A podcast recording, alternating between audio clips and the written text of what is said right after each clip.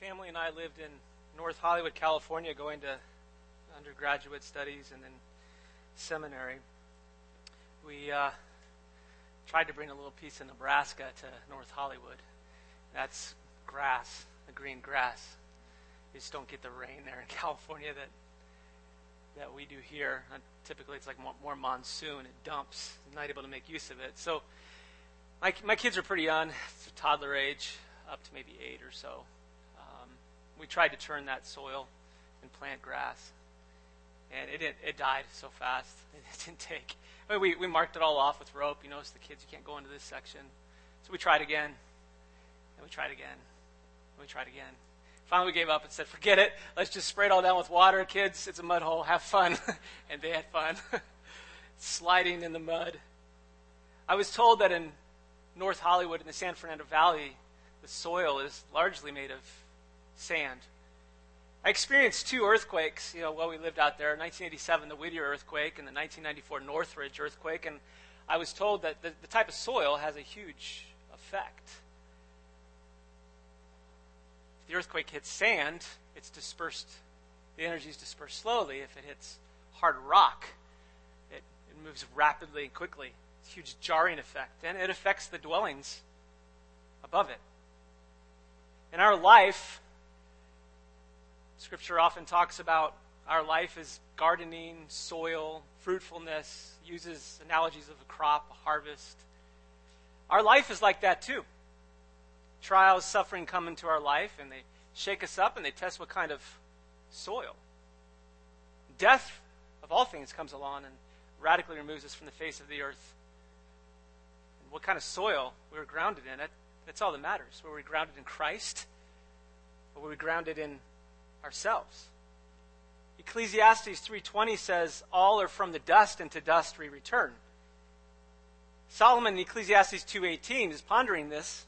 If we all return to dust, and even my efforts does, he says, "I hated all my toil, in which I toil under the sun, seeing that I must leave it to the man who will come after me." What's the point? Just give up. Death comes. It turns everything in the end to dust. You know that. I mean, you go back to a hometown. I'm from Paxton, Illinois, 4,400. Of course, I tell people like Dustin Linden that, and he says, "Was it 300 or 400 that he's from?" I, I guess I'm from a large, a large city, apparently, but from a small town, and you go back to visit, and it just changes.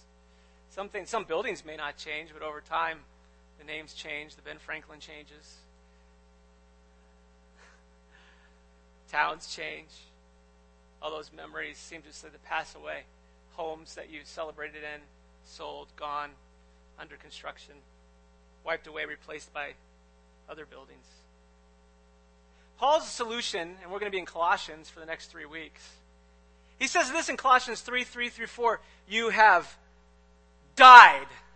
so instead of facing the death to come and being swept away, he says this you have died, past tense. And your life, and you ask, how do, how do I die now in order to uh, escape the loss of everything when the judgment of death comes. A final death, Scripture talks about, not just a physical death, but a final judgment, eternal death, Scripture calls that. We face the judge, and if we're not in Christ, we're judged by our deeds. It involves a prison. Scripture calls this hell, the lake of fire. That final judgment, how do we escape that? Well, you need to die now. And he says in Colossians 3 3, your life is hidden with Christ in God by trusting in Jesus Christ, God credits Christ's righteousness to you. He unites you with Christ so that he sees Christ in your stead. Your life is hidden, and that's how you die now. And then he goes on to say in verse 4 when Christ, who is your life, appears, then you also will appear with him in glory. That's how we survive, if you will, from this life into the next. We die now by trusting in Christ, being hidden in Christ. And then when he appears, he is our life, and we're unveiled in that great glory of Jesus Christ.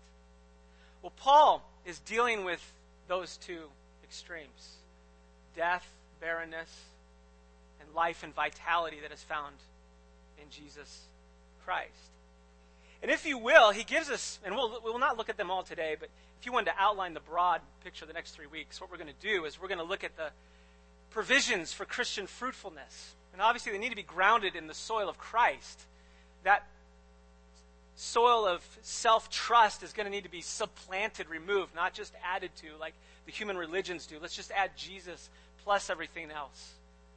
No, Scripture calls for a supplanting, a removal, a death to self, and a trusting, a resting in Christ. And so Paul outlines the, the Christian, God's Christian plan for fruitfulness, and we're going to see that in verses 1 through 8, he outlines the sufficient fruitfulness of Christ's word, the gospel. It's the gospel, it's the word. What's very intriguing about Paul's introduction is you can actually take these three provisions in verses 1 through 14, and he's going to break them out and treat them in more in depth from 115 and following. So 1 1 through 14, he's going to give us this three point outline. And we'll look at him briefly just to set the tone for the next three weeks. And then he's going to draw, if I could use the image of a well, from the well of Christ and look at this from chapter 1, 15 through the end of the book. So we'll need to, to look at the well that's behind these three provisions to help us, to help enrich our understanding. So he'll explain the gospel. I mean, the whole book is unfolding the person and work of Jesus Christ. While we say the sufficient fruitfulness of Christ's word of the gospel that we see in verses 1 through 8, that's, that's what he's highlighting, the word of truth, the gospel. Yet we find in the whole book there's this well of gospel truth. He, he unfolds it for us.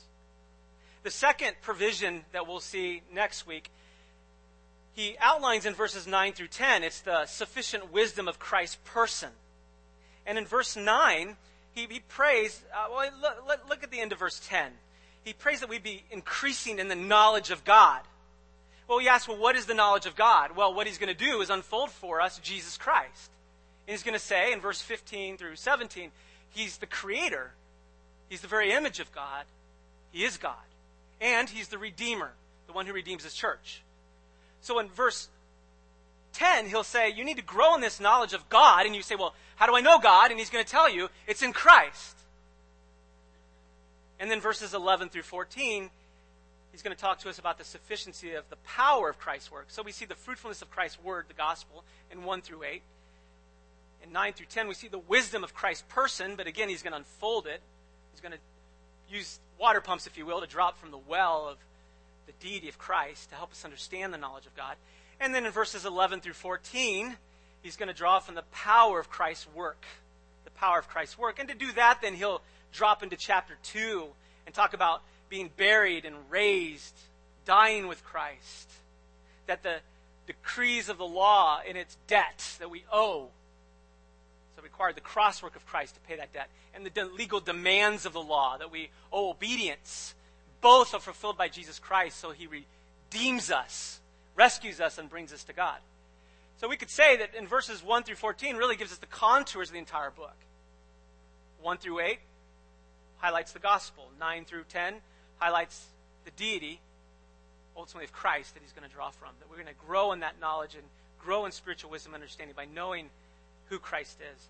And then strengthened in verses 11 through 14, we need to understand redemption so that we're encouraged, strengthened to live life. Because we're going to, in life, you, as you grow, you begin to realize your failures and your guilt. And you start dealing with suffering and trials. And the, the, the goals of investments in your life that you hoped you could live on get wiped away by the market. I mean, you, you hope for health and you lived your life maybe dieting or doing exercise, or maybe things have gotten away because you've been hit with some suffering and your hope of maybe catching up, it's lost. And you realize, wait a minute, where's my hope? And he says the strength is found, the power for your life to encourage you in the midst of suffering is found in Christ's redemption. That he has paid for our failures, our guilt, our, our suffering, that he's obtained glory.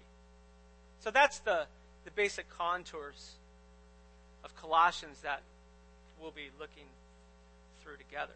Now, if you could imagine with me the old pioneers as they're you know moving into let's say the west maybe it's western nebraska it's probably not quite that that bad but i think more of desert. You know you drive through for me we drive from california and back because i was there for 10 years. So we try to get back for christmas and you drive through these death valley you know 115 degree heat it's like what in the world? And there's a city you know there's a town there. How do they survive? Well somehow there's there's some land in the midst of this barrenness and desert and they've got water there some way. The water's key for life. So, what Paul in Colossians is going to do is he's going to say, hey, outside there is barrenness. And we think about the world and trusting in the flesh and self. There's desert life. And he's going to need to address that in order that we'd understand the life and vitality of living in Christ. If you will, that oasis, that small town. How are you able to survive as a church, as a Christian in the midst of a barren world that keeps preaching trust in self, trust in self? So, to do that, let's look at some threats.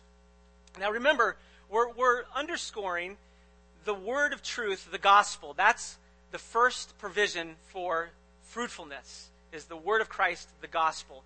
And what he's going to do is funnel on the idea of hope, hope, hope. But in order to see the blessing of hope, like that well that we're going to tap into in this barren desert, we need to understand the desert that we're dealing with.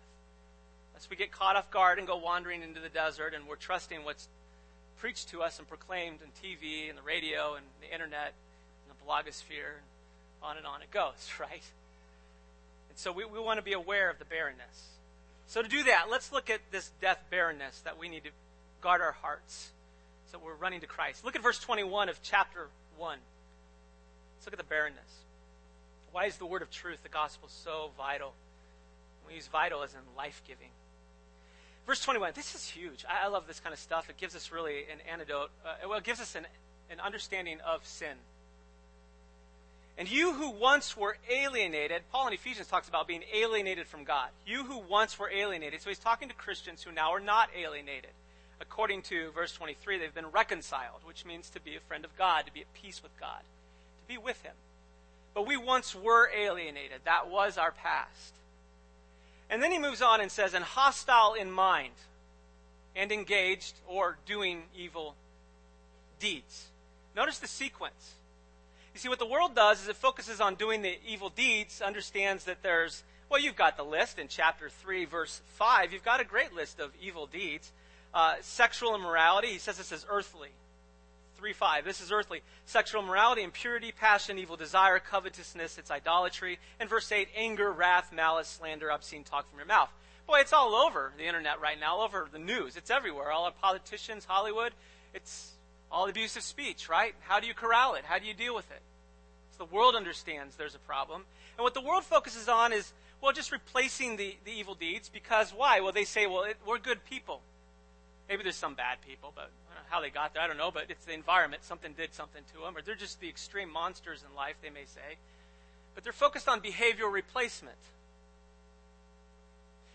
The text tells us that the doing evil deeds flows out of the hostility in mind. We have a we're hostile to God. We know that the sum of the law is to love Him with all of our heart, soul, mind, and strength, to love our neighbor as ourselves because we, we image God, and so to love God, we love neighbors. That's the call, but we're hostile to God. And so that hostility to God presents itself in hostility to those around us and is demonstrated in doing evil deeds. So the well of this water is corrupt. It's, it's hostile to God and to others.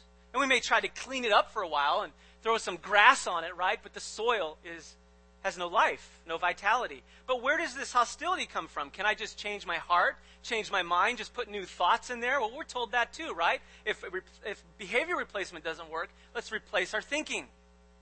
Well, he says, no, there's a deeper problem. It's found in, again, in verse 21. Go before hostility. What is the problem? We're alienated from God. That's the problem. You see, if we don't have the life of God, if we're not in communion with Him, if we're not in fellowship with Him, if we don't have His Spirit in our lives and hearts, we're cut off from the life of God. And that's the problem. You see, when Adam sinned against God, he was immediately judged by God. He was cut off from God. And what comes, what happens when we're outside of the shadow of the life of God? It's corruption. So first we're cut off. There's a legal judgment. And then corruption And from that corruption births all kinds of sinful activities. So the world's focused on the doing, and then it's focused on the thinking. And the Bible says we have a problem with God that needs to be resolved. And what's the answer? I love the threefold answer in verse 20, 22. You need to be reconciled in the body of his flesh. Christ needs to die for you to pay for your sins. See, that's what alienates us from God, is the legal demands of the law. So we need to be reconciled. And that brings us into fellowship and communion with God. He's for us, not against us. And then he says in 22, then We're presented holy and blameless and above reproach. So notice instead of the hostility of mind, there's the blessing of blamelessness and being above reproach. It's the Christian character of life. We call that sanctification. It flows out of the life of God, which we're reconciled with. And then from there comes the fruit in verse 23. We continue in the faith, stable and steadfast, not shifting away from the hope of the gospel. So the character, the behavior then flows out of that. So that's the context. Paul wants them to understand that. Because if we keep focusing on the behavior and then we focus on thinking replacement, we never see the need for the sufficiency of Jesus Christ. We're just going to add him in. I'm going to Christianize the Bible. How did Jesus walk? I'm going to walk like him. No, that Jesus' walk should show us our inability and failure and drive us to see, I need him to pay my debt. I have a, a sin problem. I'm, I'm guilty. I'm in rebellion. I'm in hostility to God. Now, the world has strategies too. We need to see that. This is the source of the sinfulness, alienation from God. But what the world does then, and our flesh, so we, we cave into this too, because we're dealing with this flesh. That's why we're ever in need of the beautiful Word of God to remind us of His truths. But here's the strategy we want to watch out for. So look at 2:18. He's going to give us a fourfold strategy that we need to be aware of that sin works to try to overcome sin. The Bible tells us the sin problem, the root of it is alienation from God. You need to be reconciled with God. But what sin, the sinful flesh, does is says, well, no, it's the behavior problem, it's the environment.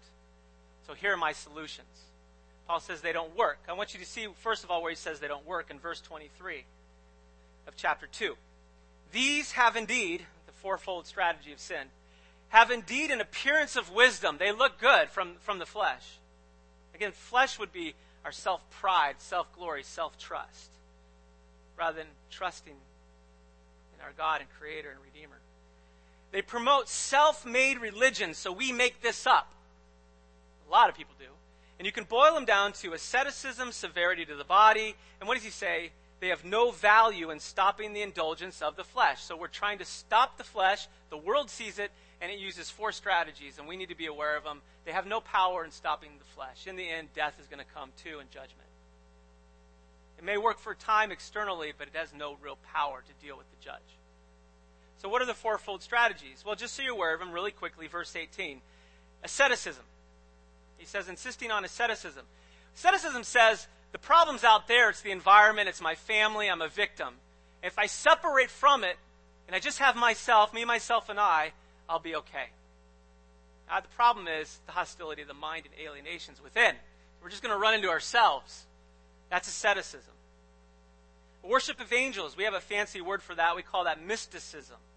He says, uh, verse 18, going on in detail about visions, puffed up without reason by his sensuous mind.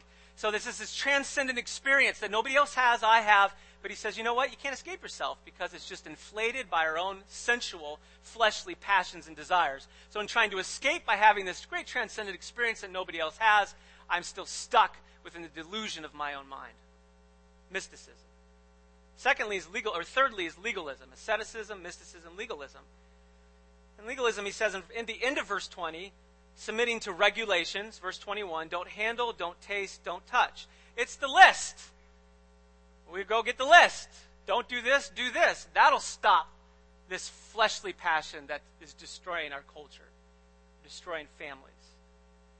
It's to say, I'm not the problem, it's the environment. And if I follow this list of self righteousness, I'm a good person, I can do this. I can outweigh my good with my bad. It's legalism, using law to try to self righteously overcome our failures, but we're denying we're the problem. And then lastly, we would the, the theological term is licentiousness. It's probably actually an old term that is not just limited to the church. Licentiousness. It's the license, the freedom to do whatever you want. And if I can't overcome it, then I must be the definition of reality. And so he says in verse 5 of chapter 3, we've seen it already. Look at the list. It's earthly, sexual immorality, impurity, passion, evil desire, and covetousness, which is idolatry, self freedom. I define reality. I define myself. He says these have no value in stopping the flesh and definitely has no way to deal with our enmity with God. Thomas Brooks says, The world deludes a man and puts cheats upon him. It promises a man pleasure and pays him with pain. It promises profit and pays him with loss loss of God, loss of Christ, of comfort, of heaven, of happiness, of all. It promises contentment and fills him with torment and can never satisfy the soul of man. Makes all these great. He says it's an appearance of wisdom, but it can't. It doesn't deal with the heart. It avoids the heart, so we don't see our need for Christ. He quotes, Brooks quotes, quotes from Bernard, who says, Such a man, being hungry, gapes continually for the wind, opens his mouth to try to be satisfied by the wind. While he may be puffed, he cannot be filled and satisfied. That's the problem. So, we've seen the old pioneers coming in, think of the analogy. Sometimes images help, sometimes they don't. Sometimes you get lost in it. What are we talking about pioneers for? I was just trying to draw an analogy of going in and trying to find the right kind of soil. So I can establish a home, grow a garden, and there's desert all around. What do I look for? And Paul is going to say you want to look for the sufficiency Christ's word, the gospel. We've seen the barrenness, we've seen the strategy. Here's the antidote, here's the answer. And for this, we're going to turn back to chapter 1, and we're just going to work quickly through 1 through 8. We want to look at, really, you could say it's a living hope. And this living hope, according to verse 5, why don't you go to verse 5? That'll be a great way to just take this lens so we can look through that lens at the, the verses surrounding it. Perspective's good. I'll tell you some of the things you see when you're in a plane. You know, oh, I didn't know that was there. Well, we're looking through the plane, God's perspective through the gospel at life. It gives us great perspective. And in verse 5, he says, because of the hope, he calls it a hope, as opposed to these things that have no value, laid up for you in heaven. Of this you've heard before, and I want you to catch this the, in the word of truth, the gospel. That is where the hope is found in the word of truth, the gospel. It's not man's wisdom, it's not has the appearance of wisdom. This is God's word that emphasizes a proclamation. A herald is proclaiming truth. And it's found in the good news of Jesus Christ, the good news about Jesus Christ. It's beautiful. Now, let's look at this hope quickly before we look at verse 1. Just, we're kind of narrowing down. We did real broad. We're going to move now to hope. We need to look at a couple verses in chapter 1 that help us understand hope. Because maybe we're asking what is so living about this hope. Well, in verse 5, we saw, right? It's laid up for you in heaven. So it's it's a certified realization. It is laid up, it is stored, it's in the bank. You have an inheritance, it's secured. That's what this is. It's done. In fact, all you, you say, well, do I need to do anything to get it? Uh, no, you hear it in verse 5. You heard before in the word of truth the gospel. Because it's laid up, and we're going to see it's Christ, because of his work of salvation, he's ascended as the ascended Lord, he's been raised, we just receive it through the proclamation of the word. It's an announcement. Maybe you need a little help with that. If you think of the emancipation of proclamation, those of you who are doing it still in history classes at school, January 1st, 1863, President Abraham Lincoln made an executive order that changed, immediately changed the legal status of 3.5 million slaves. Does that mean they all experienced the realities of its fullness? No, but once he made the proclamation, their legal status changed. This is the word of truth. Christ ascended, salvation accomplished, it's proclaimed. We rest in that by faith. Unless our status with God as an enemy of God, as a slave to sin that we willfully choose in Adam, unless that's changed, there's no place to even talk about good soil and good citizenship and a good life before God in the hope of heaven. We need a status change, a legal change. We need a proclamation. We do nothing to grab onto it. We can do nothing to lose it. It's laid up in heaven. It's secured. It's certified. It's realized. That's the hope he's talking about here. Not just this wish and prayer. It's a secured hope, already done, secured in heaven. The rightful king has done it, Christ Jesus. In fact, we're going to see in Colossians 2 that we're made alive because of that. What he does, in 1 Corinthians 15 says he pours out his spirit. As the ascended Lord, he secured salvation and He pours out His Spirit. His Spirit indwells us, regenerates us, births us, gives us life. We believe, we trust in Christ. Even our faith is the gift of the ascended King because he's ascended, he sends out the blessings of his kingship. We believe we are secure in him. That's the hope he's talking about. It's not in us, it's outside of us, it's in him. What's just so interesting, we're alienated from God and we need an alien hope, something outside of us to secure us, to solve this alienation problem. Verse 23 gives us another aspect of hope. Indeed you, and this is chapter 1 still, continue in the faith, stable and steadfast, not shifting away from the, the hope of the gospel that you've heard. And we've already talked about it uh, because we saw it in verse 5, this idea of hearing. It's the hope of the gospel that you've heard. It's a, again, it's a proclamation. So if you think of verse 5, this hope is laid up, and I love that, for you, on your behalf. He's the representative. He's done it all, and it's in your place. So you do nothing but rest in your representative. And here you, you hear it. You just receive it. It's a confirmed proclamation. It's an announcement. You're free, delivered. But there's also confident expectation. So again, what is this hope? Well, it's real, realized, it's proclaimed, so we just receive it through hearing of it, and then we rejoice in it. There's a confident expectation. It's so far from this wish and prayer that I hope this happens. I hope this team wins. It's going to say my favorite team, but I don't want to distract. Way too absorbed in that. Verse 27 To them God chose to make known how great among the Gentiles are the riches of the glory of this mystery, which is Christ in you. And then he says, We proclaim in verse 28, and the end of 28, we present everyone mature in Christ. So, this hope of glory is a confident expectation. We're focused upon Him as we hear of this hope of glory, and we're actually conformed to the image of Christ. It has a transforming work in our life. You know how hope works, right? You're in despondency, and somebody says, Hey, I can see the end of the tunnel here. I've been through it. Here's the end of the cancer treatments. Here's the end of the race. Here's the end of that schooling that you're going through. Here's the feelings of depression that you're going to go through, and as, as you're coming out of it, I can see that confident expectation. You get the light at the end of the tunnel. It gives you expectant hope, and it has a transformative work. It starts to encourage you, give you life. Well, this hope is the hope. And it helps us interpret our suffering, trials, and death in light of alienation from God. We know that's the problem is alienation from God. It's not the environment's the problem, so let me pull away. It's not this, I need a transcendent experience that only somebody has in another country. I need a list, the right list. Which list? I keep going through a list, list. I'm going to run out of time before I get done with that list.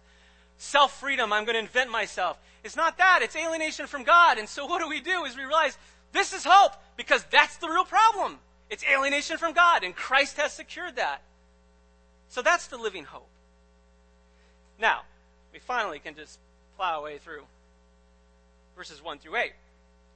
And we just look, look at this hope. What is this hope? Well, we've seen the broad view. I'm going to give you four descriptions. I'm sorry, three descriptions of this hope. This living hope is, you're taking notes, God's grace to you in the supreme person. God's grace to you in the supreme person. Look at verse 2 of chapter 1. Grace to you and peace from God our Father. This is a grace that comes from God, it comes from heaven. Isn't that beautiful? It comes from heaven, so it's outside of this, this world. And Christ steps down into this world to secure this hope. And then what does he do? He ascends, so it's laid up in heaven. So it comes from heaven, it's secured in heaven. It's beautiful. So it's grace that comes from God our Father. Look at verse 3. Now we're going to start looking at God's grace to you in the supreme person. He gives us the best. He says, This is my son whom I'm well pleased. You get him. You want riches and glory and an inheritance, eternal life. You want wisdom. You want, you want understanding. You want joy unbounding? You want ultimate goodness? You want justice? Christ, the supreme person. That's the one. And so what does he do? And we just fly by this when we're reading. Know, verse 3, it causes thanks, right? We always thank God because we're not adding to it. It's just, it's laid up in heaven. We receive it through the hearing of the proclamation of the king as the gospel's preached. So we respond in thanks. And what are we giving thanks for? The Father of our Lord Jesus Christ. Now, he's emphasizing his eternal sonship when he says Father of our Lord. Lord is the word kurios, and it's used to translate the Hebrew title Yahweh. And in the, Paul's writings and Peter's writings, they often translate Old Testament texts referring to Yahweh and they replace it with this Greek term, Lord or Kurios. In other words, they ascribe the God of the Old Testament, Yahweh, with the Lord Jesus Christ. Now, in Colossians, we don't see an exact quote from the Old Testament like we do in 1st and 2nd Peter and Paul's writings in 1st Corinthians. But what we do see is that he's called the very image of the invisible God in verse 15. In chapter 2, verse 9, in him the whole fullness of deity dwells bodily. So he's the eternal Son, emphasizing his deity. See, you want hope, or you're going to need to get it from God. And he's given you his Son. He's God, he's the Lord. He's the provider, he's Yahweh. That's your supply. But what good does it do to have the supply in Christ, who's fully God, who provides a divine value and worth to his atoning work, right? We know it's for us. We know that we can never lose that righteousness that he secured for us by his obedience. Because you're going to take all the attributes of God and just stack them on there. His work has eternal value. His work is unchanging. He's, not, he's not going to lose us because his divine person, Christ, stands behind all that he's, he's done. His divine nature stands behind all that he's done for us, even in his humanity. So while it's in his humanity that he had to die for us, and he lived the perfect life for us, he's fully God. So this rich supply is this hope for us. But how do you get it? Well, I love it. You, you, you only get it if you have the right to it. You need a right to it because we've been alienated. And so he gives the title Jesus. And in our minds, we go back to Matthew 1, where the angel of the Lord says, You shall call him Jesus, for he will save his people from their sins. And then he goes on to say, God with us. You see, God had to come down. Jesus steps down in order to secure the right to have this supply of hope. And without that right, without him paying our debt and the demands of the law, we would have no access to this supply. But what good would it do if this Savior wasn't our representative, that we weren't united to Him, so that this one, this Savior, represents us to God and God to us. It's, it's, this is how we get access to it. We obtain it. And he goes on to say Christ. That's the, the, the uh, title that describes his messiahship, that this is God's representative. It has second Adam pictures. The first Adam, our representative, failed us. And we died in Adam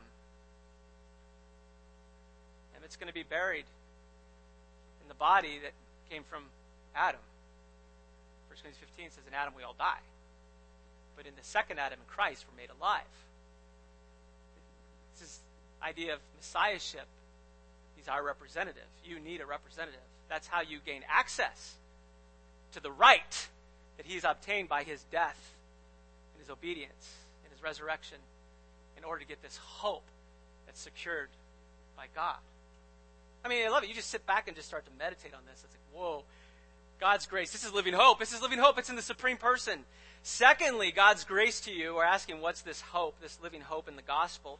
It's God's grace to you in the supreme relation, eh, the supreme union. You need to be united with Christ. And so he goes on in verse 6. Remember, you've heard the word of truth, the gospel. What do you do with that? I'm sorry, verse 4.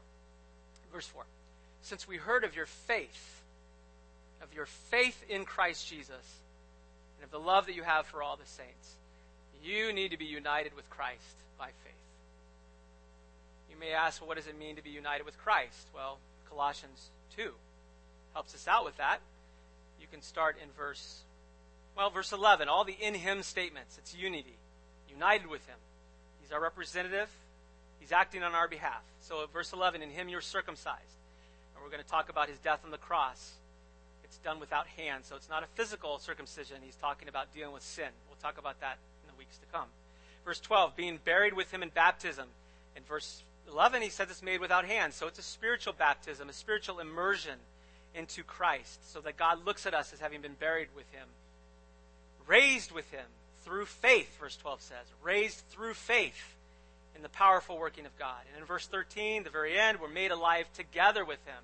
That is a description of union with our representative to gain the right to his sa- saving hope. Now, according to Colossians 2, going back there, notice that we're, verse 13, made alive together with him. That's why we argue that it's because of the ascension of Christ, his, his resurrection, that he actually makes us alive. So that our faith is the fruit of him making us alive because he's the resurrected king. He sends his spirit into our hearts and awakens us, gives us life, opens our eyes to see the glory of Christ. Continuing back in verse 4, then we hear the proclamation. We're awakened, we're made alive, and we believe. We have faith in Christ Jesus. I remember meeting with um, Mary Davis, this is years ago, Mary Davis, North Omaha area, and some of, some of you know her well. Albreetha knows her well, knew her well. And in her uh, last days, she was struggling from lung disease. And uh, she was at Immanuel Hospital, and so I'd be with her, and she's on the oxygen. She's laying in the bed. She's growing weaker. And she's trying to understand, make sure she understands the gospel. I mean, she's concerned. She goes, okay, so it's believing in Jesus. So it's choosing Jesus. You know, it's what, that I've chosen Jesus. I've not chosen anyone else. That, that he, he accepts me because I've chosen Jesus. I said, Mary, it's good to claim Christ, but what we're talking about with faith, God doesn't accept you because you did something valuable, like choosing Jesus. Faith is resting in the value of Christ. I said, Mary, um, you're drawing from the oxygen right now. It's supplying you with everything. What would happen if you pulled off the oxygen? You, you cut it off, you die. So you're just simply receiving it. It's coming to you as a gift. Oh, okay. Faith, it's a gift. I'm receiving Christ. You're laying on a bed. Mary, if you told me, you know what, you're strong enough and you got down onto bed and you tried to support yourself, there's no way she could do that. That'd be resting in your own strength. But you're just resting your entire weight on that bed right now. Right, Mary? Mm-hmm. That's an expression of faith. You are resting in all that God has done for you in Jesus Christ. You're receiving Him. Yes, there's a, an admission Christ is my Savior. I've sinned. There's an admittance that He's the only Savior, He's the only way, the truth, and the life. But there's a resting in God's provision. I'm guilty. I need Christ's righteousness. I receive that. I need His obedience for me because the law demands perfect love for God and for others. And I have not done that. I'm resting in Christ that He's loved God for me and He's loved the neighbor perfectly, even in laying down His life. I need that credited to my account. I receive that. I receive His promises of life. I receive His promises that He's for me, that He's my God my Savior. You're receiving, you're laying back, you're resting in Him. That's the picture of this living hope. So, God's grace, it's God's grace to you in the supreme person. That's why it's living hope. There's a supreme relation. You need to be united with Him. It's because the ascended Lord makes you alive. How you say, well, how does that happen? Well, what He does is He has believers share the gospel, as we're going to see in a moment, and you hear the gospel and your eyes are open to see your sin and realize the world can offer you nothing, and you see Christ's loveliness and his worth, you trust in him, that's how he opens your eyes. That's how he grants you faith. So we share the word. It's the proclamation of the king. But it comes through a supreme work. It comes through a supreme work. And this is 5 and 6. Again, we've looked at it, so we don't need to deal with it in any depth. Verse 5 because of the hope laid up for you in heaven. It's done. He's just describing the culmination of the work of Jesus Christ. He came to this earth. He lived a perfect life, obeying the law of God for us in our stead, for those who believe in him. He had to pay the penalty, the debt of sin. See that in the weeks to come in Colossians 2. He had to fulfill the demand of the law, obedience. He had to pay the debt of the law for us. He went to the grave because he, he died in our place, but he had no sin in himself, and God vindicated him and raised him from the dead for us. So if you trust in him, you get the resurrected Christ for you on your behalf. So it's in a supreme work of redemption that solves our alienation with God. Calvin made this statement. He said, First, we must understand that as long as Christ remains outside of us and we are separated from him, all that he has suffered and done for the salvation of the human race remains useless and of no value to us. All that he possesses is nothing to us until we grow into one body with him. If you've not trusted in Christ, those rich resources, they're in Christ. You need to be united with him. one of my kids was convicted over sin and said, I, I know I need to be saved. I'm struggling with the sin, it's controlling me. I see it in other people's lives. I want to be saved. And so we read through Romans 1 through 6. And I just said, faith comes from hearing, hearing by the word of Christ. Let the word of Christ, let the gospel convict you of sin and show you how great Christ is and respond. It was so good just to lay the gospel out there. It's not in what we do, we receive it. Now, notice that this is amazing. How did this gospel come to us? And he's going to conclude it with verse 6 which has come to you, as indeed in the whole world it is bearing fruit and increasing, as it also does among you since the day you heard it and understood the grace of God in truth. Notice in verse 8, He's made known to us your love in the Spirit. So we've got it from the Father, it's through the work of the Son and His ascended culmination of His work that we're hoping in, and through the love of the Spirit, verse 8. So triune here, from the Father through the Son, by the work of the Spirit, that gospel, verse 6 goes through the whole world bearing fruit and increasing. We are linked by chains of love that go all the way back to from the Father through the work of Christ and his ascension, the proclamation of the word, the apostles, they're preaching the word of God. You can watch where the Bible actually moved from Jerusalem into Egypt. There's a Thebic and Memphis, so Memphis and Thebes in Egypt. It was the Bible was translated into their language. You can watch into Armenia and Syria. It's translated into their language, into the Georgian language. It keeps moving until it finally makes its way to the Anglo Saxons.